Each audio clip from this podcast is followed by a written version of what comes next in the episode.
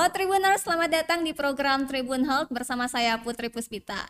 Ya, Tribuners di program Tribun Health hari ini kita kedatangan dari Rumah Sakit IMC Tangerang dan kita akan membahas soal persalinan minimal nyeri. Nah, apalagi di masa pandemi ini kan banyak disebut apa ya, bayi-bayi pandemi nih yang lahir. Pastinya ibu-ibu muda ini, ibu-ibu generasi milenial pasti ingin mendapatkan persalinan yang minimal nyeri dong. Nah, oleh karena itu sudah ada nih dari Head of Sales Rumah Sakit IMC Tangerang ada Mas Eka Sembiring. Halo, selamat pagi. Halo Mbak Putri, halo Tribuner, selamat siang. Semoga sehat selalu. Amin. Dan juga kita ditemani oleh Dokter Kondang nih, Tribuner. Halo, selamat siang, Dokter Kondang. Selamat siang Mbak Putri dan selamat siang Tribuners. Nah, Tribuners nanti sebelum kita ngobrol lebih lanjut soal persalinan yang minimal nyeri ini bersama Dokter Kondang, kita mau kenalan dulu nih sama Rumah Sakit IMC Tangerang bersama Mas Eka. Halo Mas Eka. Halo, halo, gimana?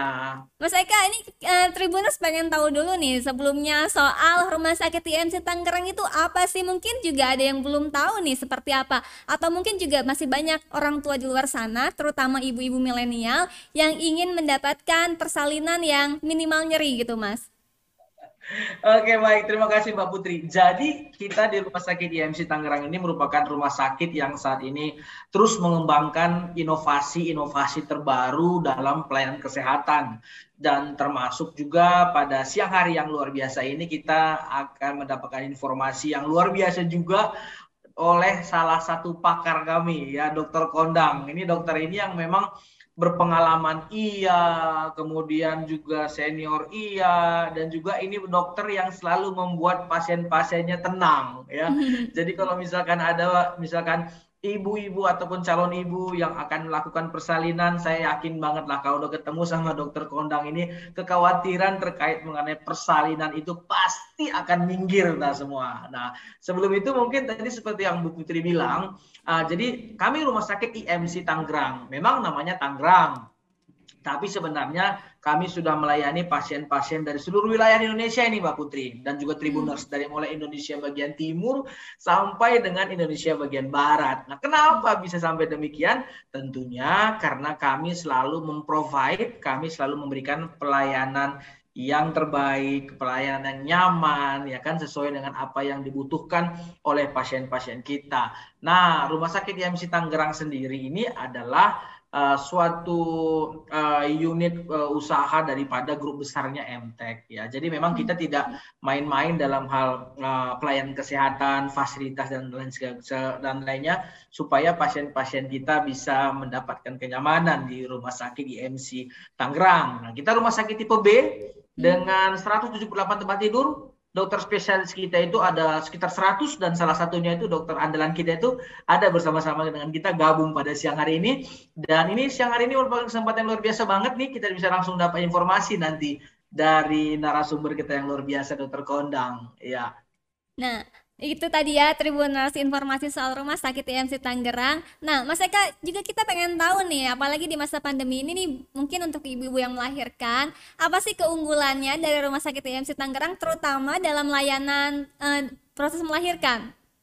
Oke, yang jelas satu begini, rumah sakit IMC Tangerang itu memastikan ibu-ibu ataupun pasien-pasien kita yang akan ataupun yang mau dirawat inap atau mendapatkan pelayanan kesehatan aman dari virus COVID-19. Ya kan banyak juga kita tahu bahwasanya uh, pasien-pasien uh, ataupun masyarakat itu agak enggan nih khawatir datang ke rumah sakit ya takutnya nanti rumah sakit seperti apa gitu kan. Nah, yeah. uh, Tribuners, uh, Bapak Ibu-ibu sekalian ataupun uh, para pendengar sekalian, Uh, kami menjamin bahwasanya kami di Rumah Sakit MS Tangerang ini memang benar-benar melakukan uh, semua hal-hal untuk melindungi pasien-pasien kita daripada COVID-19. Pertama nih, kita itu perawat ataupun tenaga medisnya yang bertugas di uh, ruangan isolasi ataupun yang menangani pasien-pasien COVID itu tidak campur dengan uh, perawat yang uh, melayani pasien-pasien yang non-COVID. Kemudian kita terus melakukan tindakan pengendalian infeksi yang sangat intensif sekali, kemudian kita lakukan screening juga, dan memang saat ini sih sebenarnya aman banget nih sekarang ini untuk datang ke rumah sakit IMC Tangerang, karena kan sekarang pandemi juga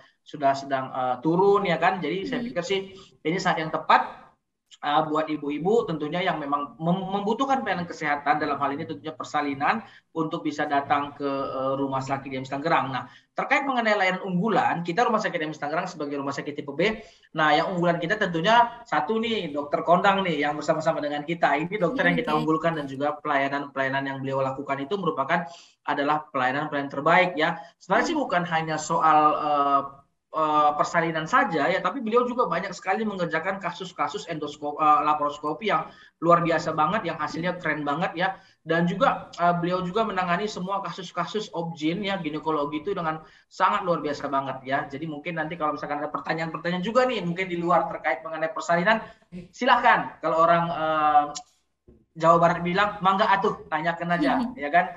Mumpung dokternya ada bersama-sama dengan kita. Nah selain juga uh, Obgyn ya kan? Kita juga punya lain unggulan seperti pengobatan saraf terjepit tuh ya nyeri pinggang ya kan? Kemudian problem-problem varises nah ibu-ibu ini yang paling sering uh, mengalami problem seperti ini itu semuanya kita bisa tangani dengan luar biasa dan dengan uh, maksimal di Rumah Sakit James Tangerang.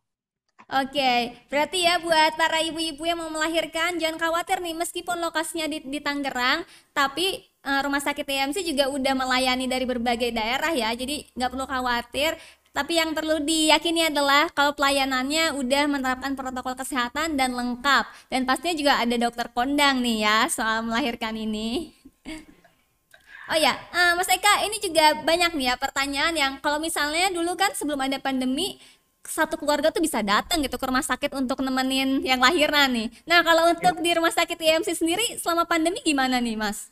Ya penunggu pasien hanya boleh satu ya, okay. karena memang kami di rumah sakit IMC Tangerang ini memang terus mengembangkan pelayanan-pelayanan kesehatan yang sifatnya itu adalah mempercepat proses pemulihan pasien, hmm. mempercepat pasien pulang. Nah termasuk nanti dokter Kondang akan jelaskan ada satu metode yang keren banget nih buat persalinan sesar. Nanti dokter Kondang akan jelaskan kepada kita di mana memang pasien itu bisa lebih cepat pulang. Jadi ya udahlah tunggu aja di rumah nanti kan pasti bisa hmm. ketemu ya kan. Yeah. Jadi tentunya dalam masa pandemi COVID-19 ini kita memang sangat membatasi pasien-pasien yang uh, kunjungan daripada uh, pasien uh, dari pihak luar. Jadi hanya boleh satu orang yang me, sebagai penunggu pasien saat ini gitu. Dan penunggu pasien itu juga wajib untuk periksa antigen ya. Hmm. jadi buat aman juga buat uh, orang-orang ataupun pasien yang ada di rumah sakit. Dan pasien yang masuk rawat inap juga harus PCR nah jadi kebayang nih kan? Jadi yang di dalam itu udah terscreening dengan bagus dan yang dari luar itu memang sangat-sangat kita awasi udah uh, kita lakukan screening supaya jangan nanti yang dari luar bawa virus ke rumah sakit. Gitu Mbak Putri Nah, oke. Jadi karena tadi pelayanannya juga sangat cepat ya. Jadi jangan khawatir nih buat para keluarga, nggak usah nunggu berhari-hari karena nggak akan lama juga bakal ketemu langsung nih sama si bayinya untuk ketemu sama keluarga yang lain ya. Benar banget. Nah, oke, okay, uh, eh, Mas Eka, nanti kita bakal ngobrol lagi. Dan Tribuners, sekarang kita bakal ngobrol nih sama Dokter Kondang. Halo, selamat siang, Dokter Kondang Usodo ya, Dok ya? Iya, Putri. Ya, Dokter boleh dong kenalan dulu nih sama Tribuner sudah berapa lama nih bekerja sebagai dokter? Oh ya, nama saya Dokter Kondang Musodo. Saya berpraktek di semenjak selesai kuliah saya berpraktek di Rumah Sakit IMC. Dulunya IMC namanya Usada Insani. Ya. Jadi saya lulus tahun 2006, 2006 ya. 2006 ah, ya 2006 berarti udah berapa tahun tuh? Udah sekarang kan berapa ya? Lebih dari eh, 2021 ya? Berarti 14 tahun ya? Wah. 15 hmm, tahun 15 tahun. Wah oke. Okay. mm -mm. Berarti pengalaman dokter kondang udah tidak bisa diragukan lagi ya? Tribunus 15 tahun nih. Udah membantu ya, para ibu-ibu untuk melahirkan. tahun. Ya betul Nah, dokter kondang ini bicara soal persalinan nih dok. Hmm. biasanya kan ibu-ibu yang apalagi baru pertama kali nih mau melahirkan mereka timbul rasa khawatir juga nih, pada takut juga nih kan ya dok ya. Uh, apa sih dok biasanya yang menjadi resiko pada saat kehamilan, terutama kehamilan yang awal ini dok? Jadi begini, kekawajan kan kehamilan ini uh, terbagi dari tiga trimester ya, trimester pertama, trimester kedua, trimester ketiga. Tentu saja kalau seorang ibu hamil hmm. mempunyai kekhawatiran apakah nanti bayi saya akan tumbuh kembangnya bagus, apakah ada kelainan tumbuh kembang pada anak saya, yeah. kemudian eh, apakah terjadi perubahan-perubahan pada tubuh saya, baik itu metabolismenya ataupun uh, terjadi gangguan-gangguan dalam proses kehamilannya. Jadi makanya kalau kalau datang ke rumah sakit tentu saja seorang ibu kan pasti kita identifikasi nih apa permasalahan seorang ibu hamil misalnya kita identifikasi apakah ada keluhan apa kira-kira yang dikhawatirkan apa gitu selama nanti akan menghadapi kehamilan. Okay. Ya. Oh ya, uh, biasanya apa aja nih dok yang harus dipersiapkan dalam persalinan ini? Oh persalinan ya? Ya. Mbak Putri kayaknya belum belum pernah hamil ya? Iya belum belum pernah. jadi agak agak aduh jadi gini uh, apa ya? Yang dipersiapkan tentu saja kan dalam kehamilan itu ada tiga tahap, hmm. Mbak Putri. Ada namanya pregnancy plan, jadi sebelum dia hamil itu ada namanya pregnancy plan. Dia berencana untuk pregnant atau hamil. Ya, berarti persiapannya harus di screening, melakukan screening kehamilan, screening sebelum kehamilan supaya kehamilannya bagus kan. Ya. Kira-kira kendala apa yang akan dihadapin selama nanti akan hamil? Sudah di screening sejak awal, namanya pregnancy plan. Hmm. Nah, tapi pregnancy plan ini di Indonesia masih awareness-nya masih kurang ya. Misalnya seorang pasangan menikah, eh, biasanya langsung hamil aja gitu, tidak melalui pregnancy plan. Di, kalau yang standar biasa yang terjadi, yang harusnya terjadi adalah pada waktu dia menikah, dia datang ke dokter spesialis kandungan untuk melakukan pregnancy plan. Kapan kira-kira dia mau hamil, kemudian kendala apa yang akan kita hadapin kalau nanti hamil, terus bagaimana dengan rahimnya, bagaimana dengan suaminya, terus bagaimana caranya supaya bisa hamil dalam kondisi kehamilan yang baik. Itu namanya pregnancy plan.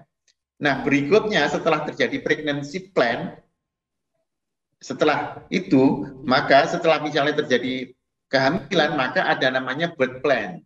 Ya, Birth plan itu proses persalinan. Nanti ah, birth plan, jadi proses persalinan. Seorang ibu itu berhak dia menentukan persalinannya apa. Hmm. Dokter kandungan hanya memberikan pengarahan. Ya, kalau kita arahkan nanti pertumbuhan bayinya seperti ini. Dalam dalam waktu uh, birth plan itu, maka tiap trimester kita kawal. Misalnya dia birth plan-nya, oh dok saya mau rencananya lahir normal. Maka kita kawal kehamilannya, berat badan bayinya, kemudian posisi bayinya, senam apa yang harus dia lakukan untuk mengawal sesuai dengan keinginan ibu tersebut gitu. Oke. Ya, tadi ya Tribunas buat yang sedang merencanakan pernikahan atau sedang merencanakan untuk hamil tadi sudah dijelaskan sama dokter kondang ada tiga ya dok ya pregnancy birth sama satu lagi apa dok? Boleh di oh, ada tiga ya? ya ya. pada waktu pada waktu persalinannya nanti. Jadi nanti pada waktu persalinannya itu uh, uh, ada namanya labor plan. Jadi persalinannya itu nanti pada waktu dia mau melahirkan itu plannya apa gitu. Ah, ya. jadi jadi uh, dia meng, me, merencanakan persalinannya misalnya normal hmm. gitu. Maka persyaratannya seperti ini seperti ini seperti ini gitu. Ya. Ya nah Dok, eh, kadang juga ibu-ibu banyak yang khawatir takut bayinya prematur nih dok. Nah gimana hmm. sih dok untuk meminimalisir atau untuk mencegah kelahiran bayinya lahir secara prematur dok? Oh gini, jadi kasus prematur tentu saja itu selalu selalu menjadi uh, perhatian kita karena kejadian prematur itu kalau terjadi persalinan prematur itu maka hmm. kualitas bayi yang dilahirkan itu bebannya itu berat gitu makanya kita sangat menjaga supaya tidak terjadi persalinan prematur hmm. itu saya sangat eh, menjaga supaya tidak terjadi persalinan prematur. Jadi begini, misalnya seorang ibu hamil kembar dua, hamil kembar tiga, atau dia hamil dengan kondisi yang kurus, maka treatmentnya berbeda-beda setiap ibu.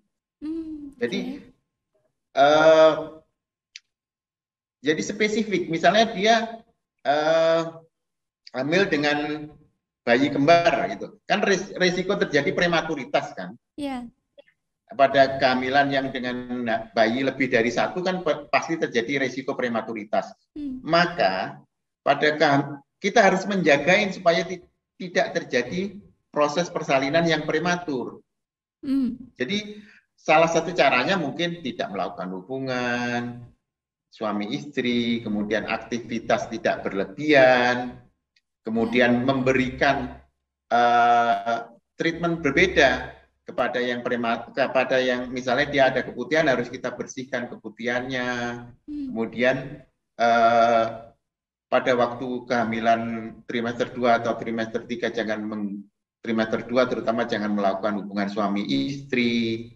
Kemudian pada waktu kehamilan dia di berat rata-rata totalnya itu 3000 ke atas atau umur kehamilan 34 minggu itu mulai kita lakukan pemberian maturitas paru kalau sehingga kalau untuk jaga ini supaya supaya nanti apa kalau misalnya terjadi proses persalinan yang tidak diinginkan maka pa- paru-paru bayi itu menjadi mat, udah mateng gitu. Oh, Jadi oke. di pasien-pasien saya terutama pasien yang gemeli atau triplet bahkan kehamilan yang triplet ya kehamilan yang triplet itu kehamilan kembar tiga kehamilan kembar tiga itu pun rata-rata kan rata-rata kembar tiga Hmm. hamilnya lahirnya itu di kehamilan 32 minggu Hmm. Nah, makanya kita berusaha menarik lebih panjang lagi dan prestasi kita kita bisa menarik kehamilan trimester eh, triplet itu menjadi 38 minggu sampai 38 minggu sampai aterm sehingga begitu lahir tidak perlu masuk perawatan perinatal sama sekali. Oh, Kita menghindari perawatan perinatal yang berlebihan Iya. gitu. Jadi perawatan bayi prematur itu kalau sudah prematur itu tumbuh kembangnya kemungkinan ya agak berat untuk mengawasin, kemudian tumbuh kembangnya harus benar-benar lebih intens pengawasan. Makanya saya selalu mencegah terjadinya prematuritas. Pada ibu-ibu kurus juga saya begitu. Perlakuannya beda sama ibu-ibu yang yang eh, misalnya lean, kurus, Hmm. kulitnya tipis rata-rata kan bisa prematur. Di hamil kehamilan 32 itu bisa prematur. Oh, Gitu. Makanya kalau pada ibu-ibu yang seperti itu pasti ada kontraindikasi, misalnya jangan melakukan aktivitas berlebihan, terus menggunakan penyangga perut pada waktu dia hamil eh, 7 bulan, 8 bulan supaya tidak terjadi prematuritas. Kemudian memberikan maturitas paru.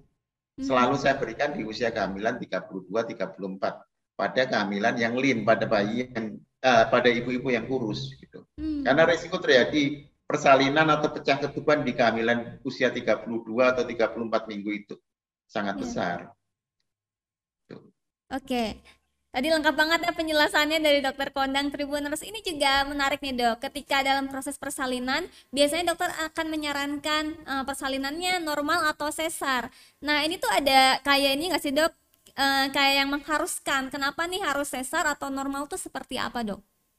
Ya, jadi kan ada lagi birth plan ya. Jadi pada saat ketemu di trimester pertama, ibu akan menyampaikan, saya tanya, ibu rencananya persalinan apa? Gitu. Misalnya, dok, saya ini ya pengen lahir normal. Oke, berarti saya kawal ibu. Jadi tugas saya sebagai dokter kandungan mengawal ibu tersebut, kehamilannya tersebut, Hmm. supaya bisa lahir normal di akhir trimester. Jadi maka persyaratannya ada senam hamil, kemudian berat badan bayi tidak boleh berlebihan, kepala harus di bawah, kemudian tidak ada penggalan jalan lahir.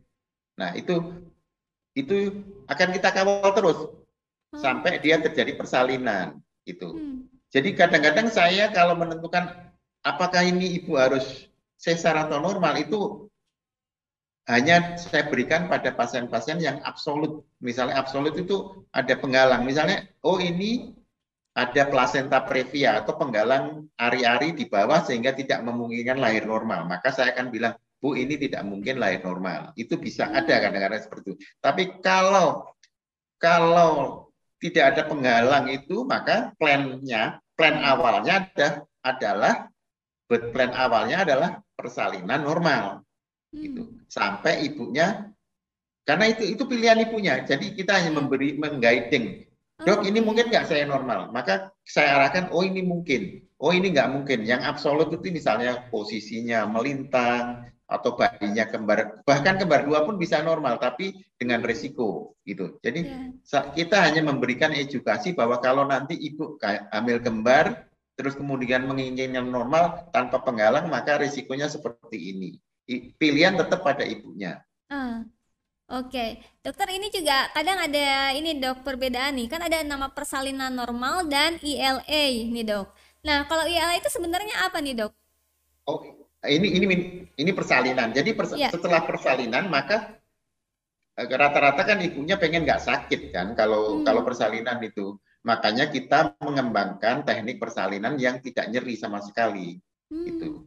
Jadi kita memberikan pada waktu proses persalinannya di fase aktif, pada waktu dia mu- mules kan dibagi dua, jadi mules fase laten dan fase aktif. Pada waktu fase laten itu pembukaan sebelum pembukaan 4 cm, itu biasanya mulesnya ringan, hmm, tidak terlalu berat. Tapi kalau sudah memasukin fase aktif atau 4 cm ke atas, maka mulesnya akan bertambah intens tiap 3 5 menit sekali sampai 3 menit sekali kekuatannya kuat sehingga pasien akan kesakitan. Nah, kita itu bisa meminimalisasikan nyerinya itu dengan teknik ILA tersebut. Jadi oh, memberikan blok pada saraf-saraf yang menuju ke rong, anu, rongga panggul sehingga rongga panggulnya pada waktu ditekan kontraksi hmm, dia itu tidak sakit. oh, Jadi sakit itu kan terjadinya gesekan antara rongga panggul dan kepala bayi. ya, Nah, pada saat dia proses persalinan fase aktif itu, pergesekan antara rongga panggul dan kepala bayi itu sangat intens sehingga nyeri. Makanya kita blok di daerah situ, namanya ILA. Di oh, blok, di blok saraf yang ke situ. hmm, Tapi tanpa mengurangi saraf yang ke kaki. Jadi kaki masih bisa digerakkan, masih bisa jalan, masih bisa duduk, cuman tidak sakit. gitu. hmm, Nah, itu itu memang nah dengan tidak sakit tersebut rata-rata ini 90% pasien-pasien akan merasa nyaman oh, sehingga proses persalinannya akan berjalan dengan nyaman juga. Otot dasar panggul kan di di blok sarafnya, hmm, maka rileks sehingga gampang banget kepala turun. oh, Jadi proses persalinan setelah dilakukan ILA itu malah lebih cepat gitu. ya, ya. Berarti Ngerti jadi, kan maksudnya? Jadi, ya. jadi di blok sarafnya, ya. Oke, jadi untuk para tribuners nih yang sedang mempersiapkan persalinan, terus kayak udah udah khawatir, aduh takut banget nih sakit gimana ya? Ya, betul. Tadi dokter udah ngejelasin ya ada ILA nih dok. Tapi ada Hmm. efek sampingnya nggak sih nih dok dari metode ini? Eh, karena yang diblok hanya saraf yang menuju rongga panggul tidak ada efek sama sekali. Oh, Oke. Ya tidak ada efek sama sekali. Pipis eh, eh, gerakan kaki masih bisa, tidak ada gangguan eh, dalam proses eh, urinnya, Hmm. gangguan di proses pipisnya. Jadi sangat aman. ILA itu rata-rata digunakan sih kalau di luar negeri sekarang ya eh, sudah biasa di- digunakan gitu Oh, untuk oke. proses persalinan ILA. Di sini juga kita gunakan standar yang biasa gitu. Udah standar yang memang ya persalinan kayak gitu. Cuma ngilangin rasa nyeri, proses-proses lainnya normal, Hmm. Gitu. Dan lebih nyaman. Mm. ini udah ada Jauh. juga nggak sih dok di rumah sakit IMC si metode ILA ini? Oh, metode ILA malah Iya. udah lama banget kita ngembangin, Oh, udah lama banget. Sebenarnya Hmm. ILA itu udah ada kali 10 tahun ya. Kita udah Oh, ngembangin ya, udah lama sebenarnya. Jadi saya sendiri pribadi mengerjakan itu. Gitu. Jadi Oke. Di saat dokter lain belum mengerjakan, saya mengerjakan. Jadi Ya. apa ya? Karena memang membantu banget. ibunya rileks, suaminya nggak dicakari. Iya, iya. Kalau biasanya kan pegangan sama suaminya terus dicakar-cakar. Nah ini enggak, jadi eh, eh, apa ibunya rileks, suaminya rileks, bisa sambil nonton TV. Hanya kita aja yang meni- menilai, oh ini mulusnya gini, oh ini sudah lengkap, oh ini harus keten, kayak gitu. Pada saat keten pun kita yakin banget tuh, oh gampang ini. Nanti bapaknya kita guide untuk megang kepalanya, narik pelan-pelan proses persalinan. Sehingga ada momentum yang tidak bisa dilupakan oleh kedua orang tua itu. ah, ya. Hubungan suami istri menjadi lebih rekat, Hmm. cinta kasihnya kepada apa buah hati mereka menjadi lebih kuat itu itu itu hubungannya banyak sekali kenyamanan itu hubungannya banyak sekali hubungannya terhadap kenyamanan ibu kenyamanan suami kemudian proses harmonisasi dalam karena ada momentum persalinan yang memorable itu sehingga eh, lebih awet lah pasangan-pasangan rata-rata seperti itu. Oke, ini menarik sekali ya dok ya. Ini juga Hmm. dalam dunia persalinan ada metode ERAX atau bedanya apa nih dok sama persalinan sesar dok? Oh, gini, jadi sesar itu semua dua-duanya sesar. Mhm. Sesar ini hanya memperbaiki teknik sesar, memperbaiki teknik biusan sesar. Hmm. Jadi cara membius sesar, cara menggunakan jarum pada waktu melakukan pembiusan. Jarum yang digunakan harus le- sangat kecil sehingga atraumatik ke punggung. Yang ditakutkan pada waktu sesar kan trauma pada punggung pada saat dimasukin jarum spinal. Nah, kita menggunakan jarum spinal yang sangat kecil, Hmm. ukurannya paling kecil dan atraumatis. Bahkan sebelum memasukkan obat ke spinal itu saya selalu mensyaratkan di blok dulu sehingga pada waktu saat masukkan juga nggak sakit. Jadi Oke. Eh, dibikin convenient, dibikin nyaman. Jadi bedanya cuman itu. Terus kemudian pain, painnya itu kan yang ditakutkan pada waktu sesar dulu zaman dulu kan sesar setelah sesar istirahat 24 jam, Ya. baru besoknya bisa bangun, belajar berdiri, terus baru baru dicopot kateternya, itu. Itu Hmm. baru sehari, terus kemudian hari kedua baru boleh makan. Nah kita enggak, kita menghindari itu. Jadi memperbaiki teknik sesarian dengan teknik enhanced recovery. Bahkan bukan hanya teknik sesar, kalau Hmm. saya mengembangkan teknik operasi yang lain pun saya melakukan itu. Pengangkatan rahim, pengangkatan mio, pengangkatan kista, Oh. semua dilakukan dengan enhanced recovery. Semua rata-rata sehari pulang karena pada waktu itu saya gembor-gemborkan pada waktu terjadi apa Pak Eka dulu COVID pertama. COVID pertama kan orang takut masuk rumah sakit. Ya. Pada tahun pertama-pertama COVID COVID pertama itu orang takut pada masuk rumah sakit dan karena terlalu lama dirawat di rumah sakit maka aku ngomong sama Pak Eka Pak Eka ayo kita kembangin ini itu kebetulan pada waktu nah, nah pada saat itu kita kembangin bareng-bareng kita kembangin enhanced recovery sampai sekarang malah lebih advance lagi kita sebenarnya lebih advance lebih karena kita mengembangkan terus itu teknik-teknik itu. Jadi sekarang proses sesar itu kayak ya ya kalau ya bukannya anu tapi ya sangat simple. Even simple tapi teliti ya. Definisinya jangan bukan simple tapi apa. Tapi it's very simple ya enggak enggak ribet gitu loh enggak kayak apa ya santai gitu loh kayak Iya. ya lahiran ya udah kayak proses persalinan juga seperti itu kita Iya. create supaya persalinan itu nyaman Hmm. sesar juga nyaman ya kayak nggak orang sesar makanya pasien-pasien yang datang ke kita Hmm. setelah mengalami sesar rata-rata itu beberapa kali di tahun-tahun awal tahun 2019 sebelum rumah sakit semua menggunakan ERAX ya karena sekarang semua rumah sakit rata-rata menggunakan standar ERAX ya.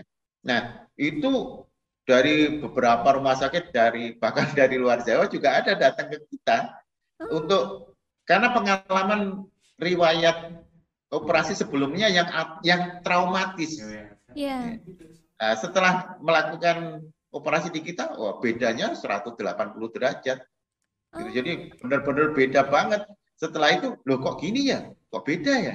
Gitu. Kemudian pada waktu itu ya. Ya. Ya, terus kemudian mereka berbondong-bondong datang ke rumah sakit kita pada waktu itu. Jadi kita melakukan itu terus kemudian berikutnya kita sosialisasi ke beberapa rumah sakit lain, ke dokter-dokter lain, akhirnya beberapa dokter sekarang sudah menjadi kegiatan nasional. Hmm. Oke, Tribunas tadi lengkap banget ya dibahas sama dokter Kondang soal persalinan minimal nyeri. Nah, Ya. dokter ini juga udah banyak pertanyaan nih yang muncul ya dok ya. Boleh ya dok ya dibantu dijawab Ya. dok. ini dok ada pertanyaan, apa sih dok yang harus dilakukan seorang ibu yang sedang hamil agar rasa sakitnya berkurang? Eh, ini kalau sebenarnya kan pada waktu persalinan itu sakit berkurang itu satu syaratnya. Hmm. Kepala bayi turun di pintu tiga. Itu sakitnya minimal. Oh, Kedua, eh, ibu melakukan relaksasi otot dasar panggul. Relaksasi. Tapi itu ngomongannya gampang ya, sederhana ngomongannya. Pintu kepala turun di pintu tiga, terus ibunya rileks. Tapi itu susah melakukannya kalau kita tidak kawal. ya. Kalau tidak diberikan pengertian, makanya kita di rumah sakit IMC itu kita ngembangin nih. Misalnya seorang ibu mau, oke dok saya pengen normal, maka dia tak perkenalkan, kita perkenalkan dengan midwife-nya, dengan bidannya. Ini bidanmu nanti yang akan nanganin kamu. Nanti persyaratannya, aku mensyaratkan kamu rileks otot dasar panggulnya. Kemudian eh, kepala turun di pintu tiga, itu. Kalau sudah kepala turun di pintu tiga, otot dasar panggul luas, saya juga tidak menyarankan melakukan ilah. Gitu. Hmm. Tapi kalau terjadi otot dasar panggulnya kaku banget, kemudian kepalanya masih dua-dua, terus kesakitan ya tak hilang. Gitu. Kita lakukan ilah supaya otot dasar panggulnya rileks, kepalanya turun gampang. Sehingga proses persalinan yang diinginkan proses persalinan normal itu bisa terjadi. Oke, sudah terjawab ya, masnya ini, Mas Daniel. Ini juga ada lagi pertanyaan, dok. Eh, Hmm. apakah mengurangi rasa sakit saat melahirkan hanya untuk persalinan normal saja, dok?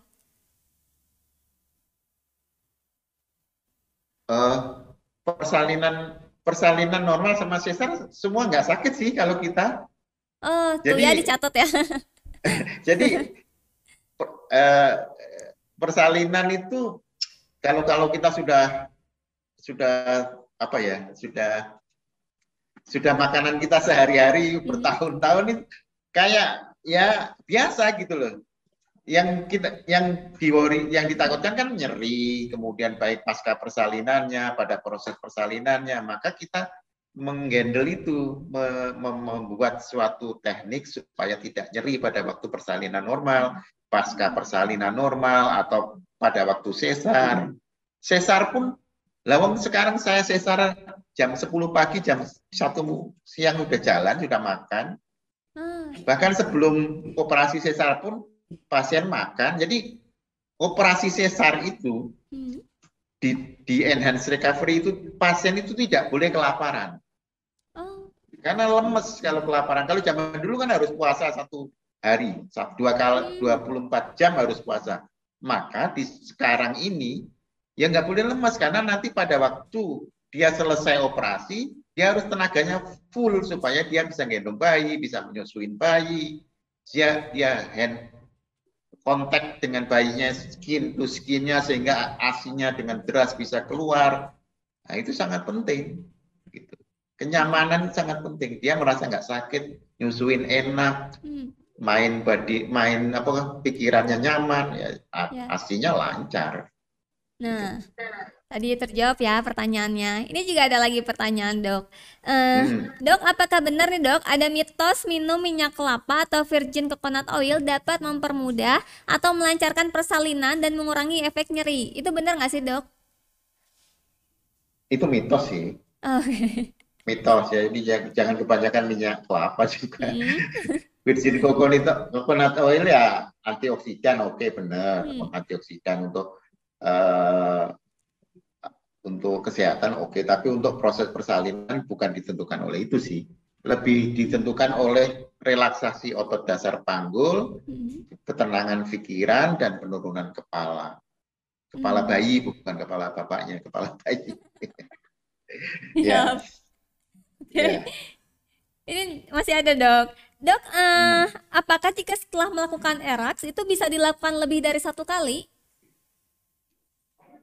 Berkali-kali sampai Oh. Jadi gini, Hmm. ad- ini ini ini di luar batasan internasional ya atau batasan nasional Indonesia ya. Kalau beberapa anu anak membilang sesar itu hanya boleh tiga kali gitu, Ya. ya kan? Bagi saya nggak ada batasan. Hmm. Mau lahir lima kali, mau enam kali, mohon maaf saya nggak ada batasan bagi saya.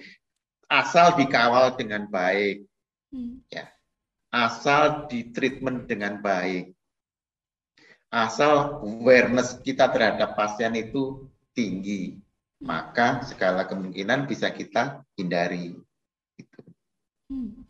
Jadi batasan sesar tiga kali itu ya memang betul, tapi Hmm. Pasien saya itu anak keempat, anak kelima, karyawan saya bahkan anak kelima juga ada. Karena ngejar misalnya, oh empat anak cewek semua, dok saya mau cewek anak cowok ya sampai ketemu anak cowok aku bilang gitu. Akhirnya lima kali sesar ada karyawan saya sampai ketemu anak cowok gitu. nggak ada masalah dan dia tidak ada keluhan sama sekali karena operasinya ya kayak gitu sih nggak sakit sih dok jadi ya Hmm. oke-oke aja sih yang sulit itu sebenarnya ngasuh anak udah betul kalau hamil udah tak jagain deh. Hamil sampai lahir tak jagain. Ngasuh anak itu masalahnya yang akan yang akan Iya, anu, dok. gitu. Ngasuh anak itu penting banget itu. Seribu hari pertama pada waktu di luar rahim itu. Itu penting banget. Lebih Hmm. sulit daripada hamil sama ngelahirin udah gitu. Jadi eh, lahir hamil sama ngelahirin tugas saya udah saya awasin kalau kekhawatiranmu tentang bayi oke kita lihat bareng-bareng. Kalau kekhawatiranmu tentang persalinan ayo kita kerjakan bareng-bareng. Hmm. apa sih yang kamu takutkan gitu loh. Ya. bahkan ada orang yang miomnya 11 Hmm. hamil. Ya. Hamil aja nggak ada nggak usah worry. Ah, tugas saya ngawasin supaya bayimu itu tumbuh kembangnya bagus. Hmm. Kalau agak berkecil-kecil dikit nggak apa-apa yang penting sehat. Misalnya Ya. dok aku ambil miomnya tuh 11 bayiku nggak bisa dua setengah. So what? Nggak apa-apa 2,4 pun nggak apa-apa gitu loh. Asal di aterem paru-parunya mateng gitu loh. Hmm. tak selesaikan semua. Bayi sehat nggak perlu masuk inkubator ibunya pulang miomnya hilang. Udah. Hmm. jadi itu biasa gitu sangat biasa. Ya. Ya jadi ibu-ibu. Suka panik ya dok ya? Kayak misalnya ya panik. ya memang ya? betul. Memang Hmm. itu tantangan ya. Ya. terus terang aja itu tantangan bagi seorang dokter. Ada yang banyak dokter yang akan takut dok nanti bu nanti imiumnya ambil nanti aja. Bagi saya enggak. Gitu Hmm. gitu loh. ya bukannya apa ya? Ya makanan sehari-hari gitu loh. Ya gitu itu. Kayak apa ya? Ya ya beda lah. Misalnya seorang pembalap ya ada orang naik mobil biasa. Tapi kalau pembalap mobil mau belokan kanan kiri mau apa ya terjun mau apa dia udah bisa mengendalikan itu. Nah itu bedanya. Seorang dokter juga Oke. saya mengendalikannya pelan-pelan ngerem kalau dia bisa ngegas ngerem belok-belok terus kemudian nyalip dengan aman apa pun kenapa enggak gitu loh. Oke, Jadi, eh, kalau kita bisa selesaikan dalam satu kali tindakan, maka kita selesaikan. Hmm. Ya, Ini ada pertanyaan lagi dok. Ini Ya. eh, dokter, apakah ibu hamil boleh puasa? Kalau boleh, apa gimana sih dok tipsnya supaya tetap sehat gitu eh, ketika puasa dan hamil? jadi gini, tiap trimester beda-beda. Ya, Hmm. trimester pertama misalnya hamil sampai 16 minggu, ya, kebutuhan vitamin, kebutuhan aliran darah, ya. Jadi kadang-kadang kalau dia nggak mual muntah, ya boleh puasa. Kalau mual muntah kan ya batal loh puasa. Iya. Jadi kalau di trimester pertama kuncinya cuma satu, pipismu harus jernih. Hmm. Karena semua darah itu dicuci di ginjal. Kalau pipismu aja sudah keruh, darahmu juga dicucinya keruh. Darahnya masuk ke bayi juga nggak bagus. Oh. Kalau bayi dapat konsum apa intake makanan dari darah kurang bagus, maka outcome dari bayinya juga jelek. Maka trimester pertama yang harus dijaga adalah urinnya, kencingnya, bukan makannya. Hmm. Kalau kencingnya jernih, ya udah aman. Indikator selalu saya, oh, kencingmu gimana? Warna apa? Dok, saya nggak bisa makan. Aku tanya kencingmu gimana? Bukan kamu nggak bisa makan gitu. Yeah. Kalau kencing saya kuning ya udah banyakin minum, makan nggak perlu. Makan dikit-dikit vitamin aja kamu makan. Makan yang jernih, sayur, apa Hmm. sereal atau bubur yang gampang diserap oleh tubuh, tapi nggak berlebihan karena kebutuhan itu ada kebutuhan pertumbuhan bisa didapat dari tubuh ibunya dan juga dari vitamin yang diperoleh. Yang penting pipismu jernih di trimester pertama. Ya. Kalau trimester kedua, dok saya boleh puasa atau tidak? Maka jawaban saya adalah, oke, okay, saya lihat dulu nih. Kamu tak USG, tak periksa semuanya datanya, oke. Okay. Sekarang kamu puasa dua minggu, satu seminggu, seminggu nanti balik lagi ke saya, saya lihat lagi. Kalau oke okay, ya udah bablasin, gitu. Hmm. Jadi tidak ada larangan yang mutlak. Yeah. Kecuali di trimester ketiga mau lahiran, ngapain mau lahiran kamu puasa, gitu loh. Yeah. Tapi ya nggak apa-apa juga kalau mau puasa, tapi persyaratannya lebih ketat karena kebutuhan untuk apa gerak makanan bayi lebih banyak pada waktu dia sudah trimester tiga. Nah. Oke, ini seru banget ya topiknya soal persalinan ini. Tapi ya. karena kita udah lebih dari 30 menit nih waktunya, Mas Eka dan Dokter Kondang, terima kasih sekali udah mau berbagi ya. informasi sama Tribuners hari ini. Ya. Boleh dong Mas Eka kasih closing statementnya soal persalinan terutama yang ada di Rumah Sakit IMC Tangerang, Mas. ya, buat Tribuners, buat ibu-ibu ataupun calon ibu ya. Tadi kita sudah dengar informasi yang keren banget dari Dokter Kondang. Jadi persalinan itu bukan merupakan suatu hal yang mengkhawatirkan lagi karena sudah ada solusinya ada ILA, kemudian ada ERAX ya. Jadi silahkan bisa langsung konsultasi ke dokter kondang di Rumah Sakit IMC Tangerang. Beliau ada dari mulai hari Senin sampai dengan hari Sabtu setia melayani pasien-pasien kita di sini ya. Sampai ketemu di Rumah Sakit IMC Tangerang. Itu aja, Bu. Oke, kalau dokter kondang nih boleh dok kasih closing statementnya biar ibu-ibu pada nggak takut lagi nih kalau mau melahirkan. Ya, jadi Jangan takut hamil dan jangan takut melahirkan. Yang kamu perlu waspadai adalah pada waktu dia lahir. itu cara kamu merawat bayimu itu, gitu. Supaya bayimu sehat, terus kemudian uh, apa ya tumbuh kembangnya sempurna. Hmm. Gitu.